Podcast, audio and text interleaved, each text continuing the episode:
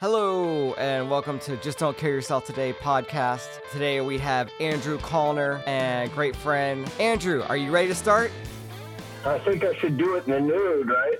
Uh, no, no, no, no, no, no. What is your full name?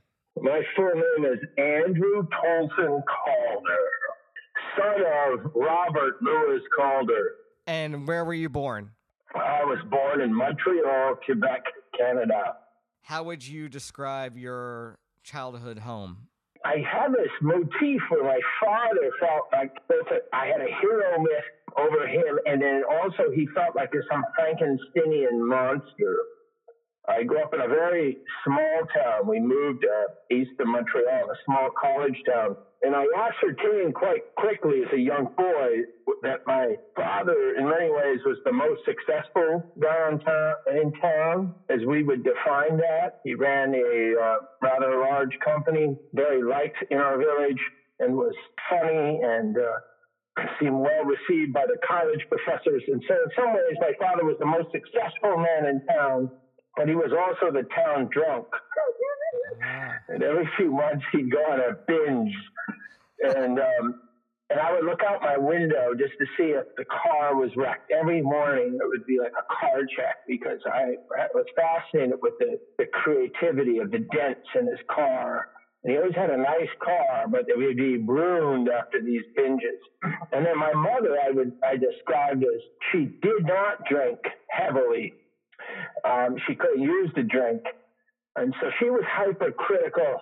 My father called me uh, the lightning rod, which, you know, if you know um, the country where barns have these lightning rods on to track the lightning during an electrical storm. And he goes, I like it when you're around because you attract all the criticism and all the shit from your mother. Uh, my upbringing, I was a middle child. I had a sister 18 months older, would not allow me in her room. And was very sort of disciplined and structured and and and just always working hard. And I was just a solitary kid. I had one friend from my early childhood. I still remember his phone number five six nine six eight nine five. And I was a nerd. Uh, we lived on the edge of a forest. And my very first girl that I ever met tragically uh, went missing at some point during my childhood. And it was a small town cliche where we were all looking for her, and I was broken hearted. I was so shy. I was a very shy kid. When she went missing, nobody knew my the depths of my feelings for her.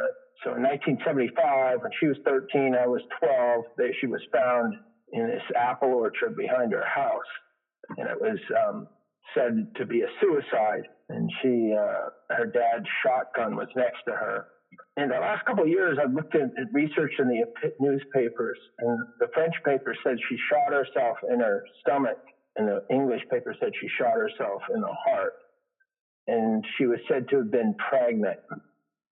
That was the first girl I ever loved. That was, uh, to say the least, um, probably set a tone of distrust, perhaps, or or a distance um, an existential crisis of sorts. I know I was very aware of population run riot. I remember as a child, the population on Earth was 3.5 billion, and I it's over seven or eight now. And I remember thinking this is a crisis of all crises, and I was having a hard time just studying and focusing. And I was, by the way, very, very, very, very certain that this whole thing was a story, and that in fact it was her father um, who killed her. And so I had to live with that. You know, I remember the police showing up at our house. So we were very intimate in this. And I remember thinking, I can't believe all these adults just don't tell the truth.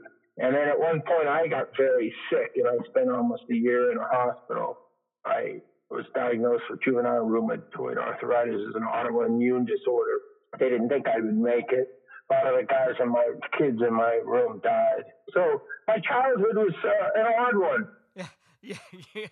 um, I like sugar. I like sugar. I like fast cars, and I like, uh, you know, I, found salvation in fantasy and imagination and um, uh, high risk taking adventures. High, high risk, and everything I did was high risk, whether it was fast cars or risk taking in vocations and everything I did. That was my childhood, my friend. Did you enjoy school? Oh, No, I hated school. I thought school was a form of a, a prison sentence. I had got caught doing something terrible for year. For, for about a year, I let all the air out of my parents' tires, and then in, in kindergarten on a Sunday during the winter, I got caught. I had this incredible teacher, and she had a yellow piano, and she would sing songs on Monday morning and do this beautiful mural of multicolored chalk. And she was literally the ideal teacher. And I remember that one Monday after being caught for this horrible, I got grounded for three months, and I, I remember thinking like, I'm a bad boy. My life is ruined. And this is kindergarten. And then in grade one or two, I, I found my subjects very easy, and I was I got way ahead of the rest of the class. And then I just sort of isolated, and I got very bored, and and it was just really tragic. I really did not like school. I hated high school. Even to this day, you know, if I'm like terminally depressed or if I'm, I'm depressed as an adult, I would, would think of a high school and the sounds of high school or, or, or playground, and I would pretend I'm playing hockey and skipping class, skipping school, and I'd have the greatest day of my life. Yeah, no, I don't. I didn't like school. I had the odd eccentric teacher that I really liked. They were like the parent I never had, but that's about it. What song did you last sing to yourself? Probably it's a great, big, wonderful, super incredible, super spectacular day. Little bird singing on the sits on your windowsill. Yeah, singing yes, sir, most certainly be a super spectacular day until. That was an insert from when I was a kid from Mad Mag- magazine. That was this little record that was flexible, and it, when it went until, every time it went to until, it would go down a different track. I found it fascinating, and it would describe another disaster, and it, and it would end with so it's not such a super spectacular day. what is your daily spiritual practice? Moving really quickly and numbing out every chance I can get. Uh, my daily spiritual practice has absolutely no structure whatsoever. I do am moved enormously by the simple, you know, like a breeze or a night's star, you know, looking up at the night sky and seeing some distant stars or just nature in itself. And so my spiritual practice almost is connected. There's a certain serenity connected. There's a certain serenity, humility, and a, and a center, uh, a sense of groundedness when I'm present with nature, but I don't have any consistent structural. Maybe when I first get up in the morning, I definitely have a long sort of meditative session, um, a lucidity when I first wake up, a certain presence and a, and a calmness. I used to uh, practice this one I made up before I'd go to bed, just cured me. Before I'd go to bed, I would ask myself as I'm laying there, what am I afraid of? What am I afraid of? What am I afraid of? And I would just ask that over and over, and I'd fall asleep. And as soon as I'd wake up in the morning, I would ask, What am I afraid of? And the first two things that came to mind, no matter what they were, it might be like to phone Roger or to get that paper done. Whatever came up, I would I would do them by noon hour. And if, if I did that, I was the happiest man on earth, no matter what. I have a definition for depression as unmanifested courage. And for me, the opposite of fear is courage. Courage is a French word, courage, which means literally heart rage. Fear seems to be like a locked heart, seems to be a shut down space. And so, you know, rage of the heart is sort of outing our inner maybe anger or angst or fear and just taking action. Maybe it's the race, it's probably like a, a race car uh, go fast spiritualism. Like, ah, just get it done. What books or people were a big influence in your life? I mean, I always like the island motif. So any book that, that had this escape motif and sense of a full adventure, and I think those were important as I read those as a child, like Mutiny on the Bounty and whatnot, because it just made going the distance, going places, going far, going into the unknown just seemed so interesting and so doable and so fascinating. I've had such a what I really have a lot of gratitude about the kind of life I've had because of so many different experiences. And so I think those early books of adventure. One book that really hit me the hardest is Henry Miller's very a book that very few people that I know of have read. It's called Time of the Assassins. In my understanding, he wrote it while he was up at Big Sur it's you know the post Paris stuff, and it's sort of a projected autobiography on the old French poet Arthur Rimbaud. And it's sort of a metaphysical biography, not so much a practical or, or real. And, and, and it sort of did, I think every poet or writer or artist or musician could really relate to this book. I found that I, I was putting stars or check marks next to different paragraphs, and I ended up getting like five stars and five check marks. It was just truly one of my favorite books ever written. I have a thing for these uh, inventor types. You know, I always like these mad inventor or the mad poets, the mad writers. I followed their story a lot. There's all the obvious ones from, you know, Hemingway to Dylan Thomas to all the mad, you know, soulful, broken spirited. I connect with musicians deeply. And then weirdly, I, I have a thing for uh, these sort of maverick billionaires. I like it. What does somebody do that has no restriction on what they can do? And when they do that, I find it quite interesting. You were, for me, someone very inspiring and a teacher and somebody who came into my life and showed me this like different way of thinking and different way of living and not to be afraid of myself. Remember the treehouse? Yeah, with uh, Haley Pond. Shout out to Haley. She called me the other day. She called me out of the blue and she spoke for three hours straight, and I was laughing nonstop. And I thought of you so much, Farley. Yeah. Because when you were over, you used to interview her. I don't know if you recall. Yeah. And you two were collaborating with musically. You and Haley were always playing guitar and singing together. So Yeah. I thought of you like a half a dozen times. I lived in a, a tree house, you know, in the back house over the swimming pool. There's the back house of the Orson Welles' old house where he died. Whoa. Did you know that's the legend of that house? And then Dan Waters that wrote Heathers, he owned the house when we were living there. And I more or less just slept on the couch the whole time I lived there for like five years. That place was magic. I think I had some of the best times of my life, awakenings, and just it felt really safe and fun. And it was a place you could go and be yourself and discover things and talk freely. And uh, you don't have to put a damn on how you feel. Yeah. Yeah, Hillary had a thing, you know.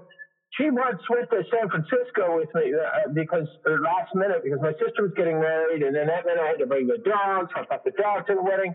And then she just went wandering into San Francisco and kind of hung out under the Golden Gate Bridge, as far as I'm concerned, for three or four days and made her way back to LA. And about a week later, a guy just showed up at the door and said, I'm here to see Haley. And I just went, well, you know, Haley, you know, she's kind of unpredictable. Like, you better just sit down. You know, she might, she may arrive or she may not. And, and I looked after this guy for like four days. Haley didn't show up for four days. and uh, we became great friends. He was this wonderful Austrian guy. We ended up collaborating, wrote a story together. Him in Austria and me here. Things happened. That is awesome. Um, so when did you last cry? Oh, I wish it was today. I love crying. Most of my crying is um, I'm moved compassionately or by something that I see, but it's usually a positive tear, just a tear of, of some beauty, something beautiful. But a, a true tragic cry, it's been a little while until I get beat up and blue right now, you know. I won't say I, I won't say hardened, but I'm okay. I guess I'm kind of processed. So it's been a few days. I'm sorry to say. I wish it were today. I like a daily cry if I can. Tough man's cry, you know. No, that's not a tear. It's dust in my eyes. You know what I mean. I agree 100%. So you're in Canada. How are you dealing with the COVID? Um, well, first of all, I, I left mid March from Los Angeles in my friend's car. He had he had gone to Croatia, and he said, "Oh, just keep it." It was an all beater car. And uh, when they shut down Los Angeles and California and the Canadian-U.S. border closed, I thought I better get out of here. And I drove to British Columbia, and then I quarantined there for 14 days, and then I drove across the country and I had bald summer tires. And driving over the Rockies, there was all these big flashing signs saying "must have snow tires, must have chains." I was like, whatever, but I can't tell you. It was a 5,000 mile drive over snow and ice, and it was brutal. I ended up a little village in Chester, Nova Scotia. It's a place I used to come in the summer. My ancestors are all from this area. Go back to like the 1760s. My family first arrived in Massachusetts, spent there about 100 years there. Before America was invented, there was signs saying, come to Nova Scotia. This great, great, you know, it goes after the British beat the French.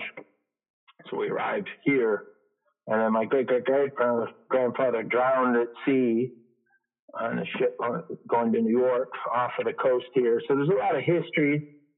Um, my uh, great grandmother was an historian and was a big advocate for the Mi'kmaq. Um, when I was 15 or 14, I met this girl here in this little village. 15, she was she kissed me in the middle of the summer, so she was my summer love. And uh, I've got a few friends here. It's it's a little rough and tumble. How is it? I miss I miss Southern California. I think it's one of the great places on planet Earth. I love it. People don't understand what it's really all about. It's about connection. It's about ideas. It's about vision. It's about all the world. I think all the world lives in Los Angeles. So I once went to a thanks American Thanksgiving and had 18 different people uh, from 18 different countries. You know, it's just kind of an amazing place. What is it like here? Yeah.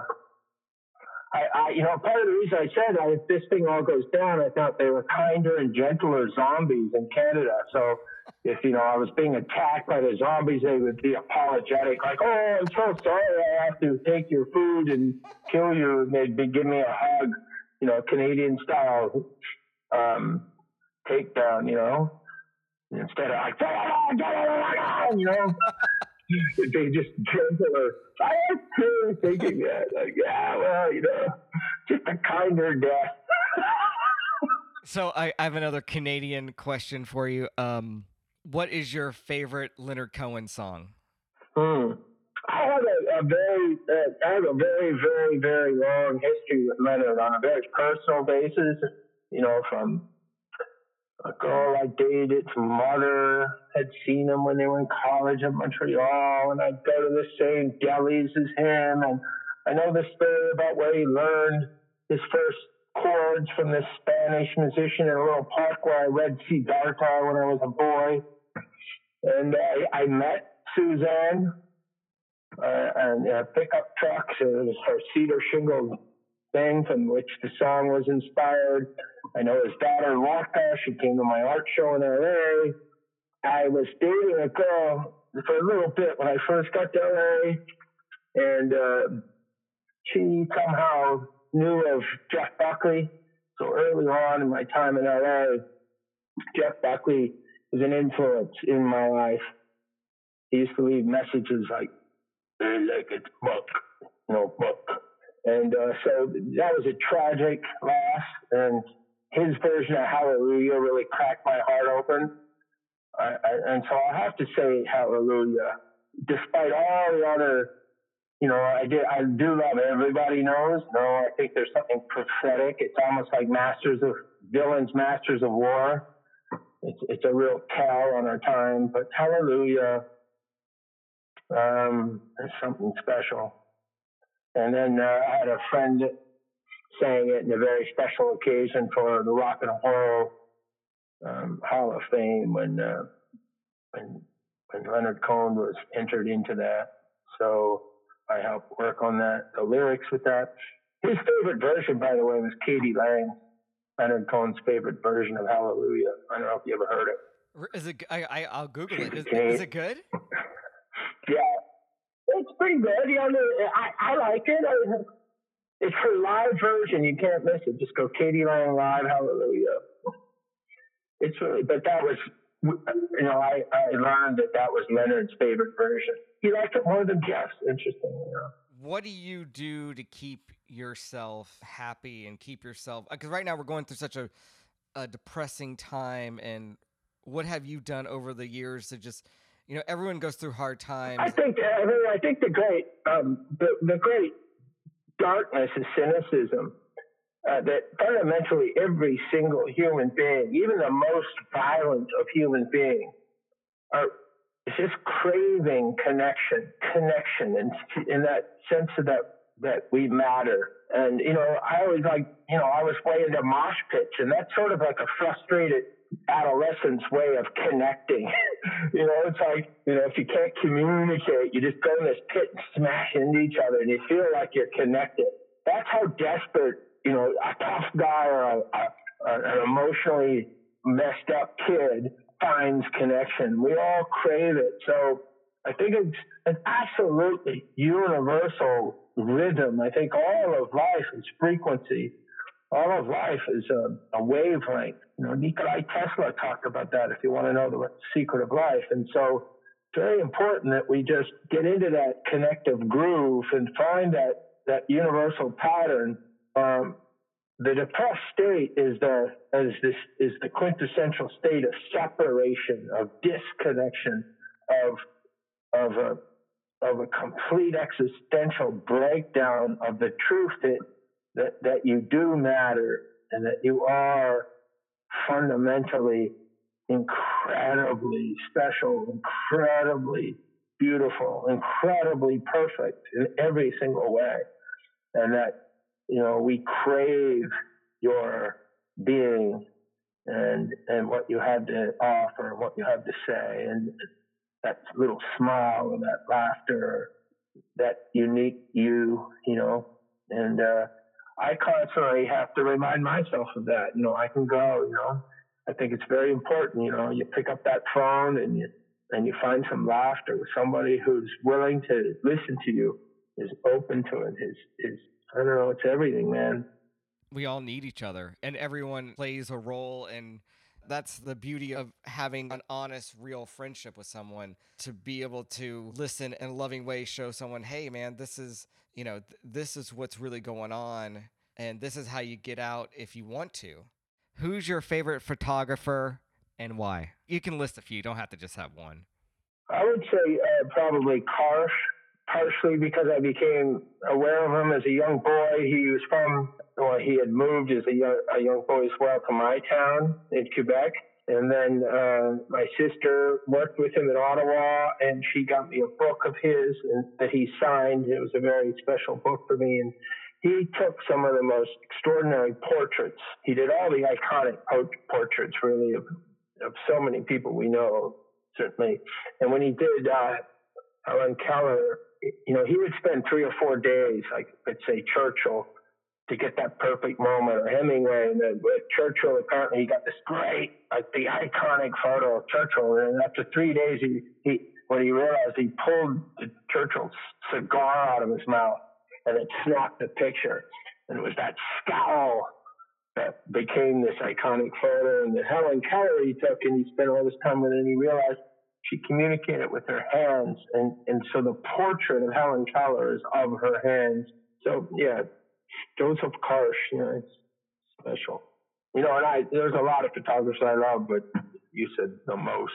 Yeah, that, that, that that's great. That's great. Um, what was your favorite cartoon character growing up? It has to be the Roadrunner. You know, you got to admire a guy who tries and tries and tries and tries and tries and never succeeds, but never gives up. you know, no matter what the consequences, he just never gave up. Plus, you know, my dad had this car, uh, Plymouth Roadrunner. He came home with that, had that little Roadrunner and the fender, fast car. That obviously just amazed me. You know, and it had the horn, beep beep beep beep did the I did the Roadrunner sound. So, what would be your dream car? Like, what car would you like to get in every day and drive around and, and work on? And what, what is like your dream car? I don't know if that resonates with me anymore. I was very obsessed with cars all my life. I had many, many, many, many different cars. Uh, just crappy cars and broken down cars and trash cars and ridiculous cars and great cars. You know, when I was, I was a teenager, there was pretty well not a night I didn't go airborne in a car on a country road. I, I learned to drive very, very quickly. What car would I most want today is probably just a vintage Volkswagen Beetle. Something with three knobs and a smile. Like the simplest thing in the world, you know. I think cars have got too gadgety and complex. It's sort of AI creep if there ever was. You know, artificial intelligence is all around us. It's happening already.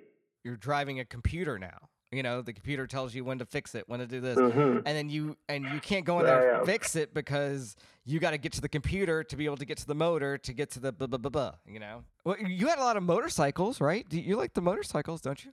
I had a lot of motorcycles. Uh, my first motorcycle I got from a kid, a French Canadian kid. A, I wasn't licensed and I couldn't tell my parents, so I hid it in the woods for a few years. I had this motorbike and the shifter was broken. I had just vice grips from, a shifter and the spark plug would foul up every little while. I could just open it up and use sandpaper and it just a beater. And then in 1987, I bought a motorcycle called a GPZ. No, that was the Magna V65 1100cc Honda, and at the time was the fastest production motorcycle on earth. And I had so much fun with that bike. Uh, there's an ad on YouTube you can watch with that, the Honda Magna V65, the world's fastest production motorcycle.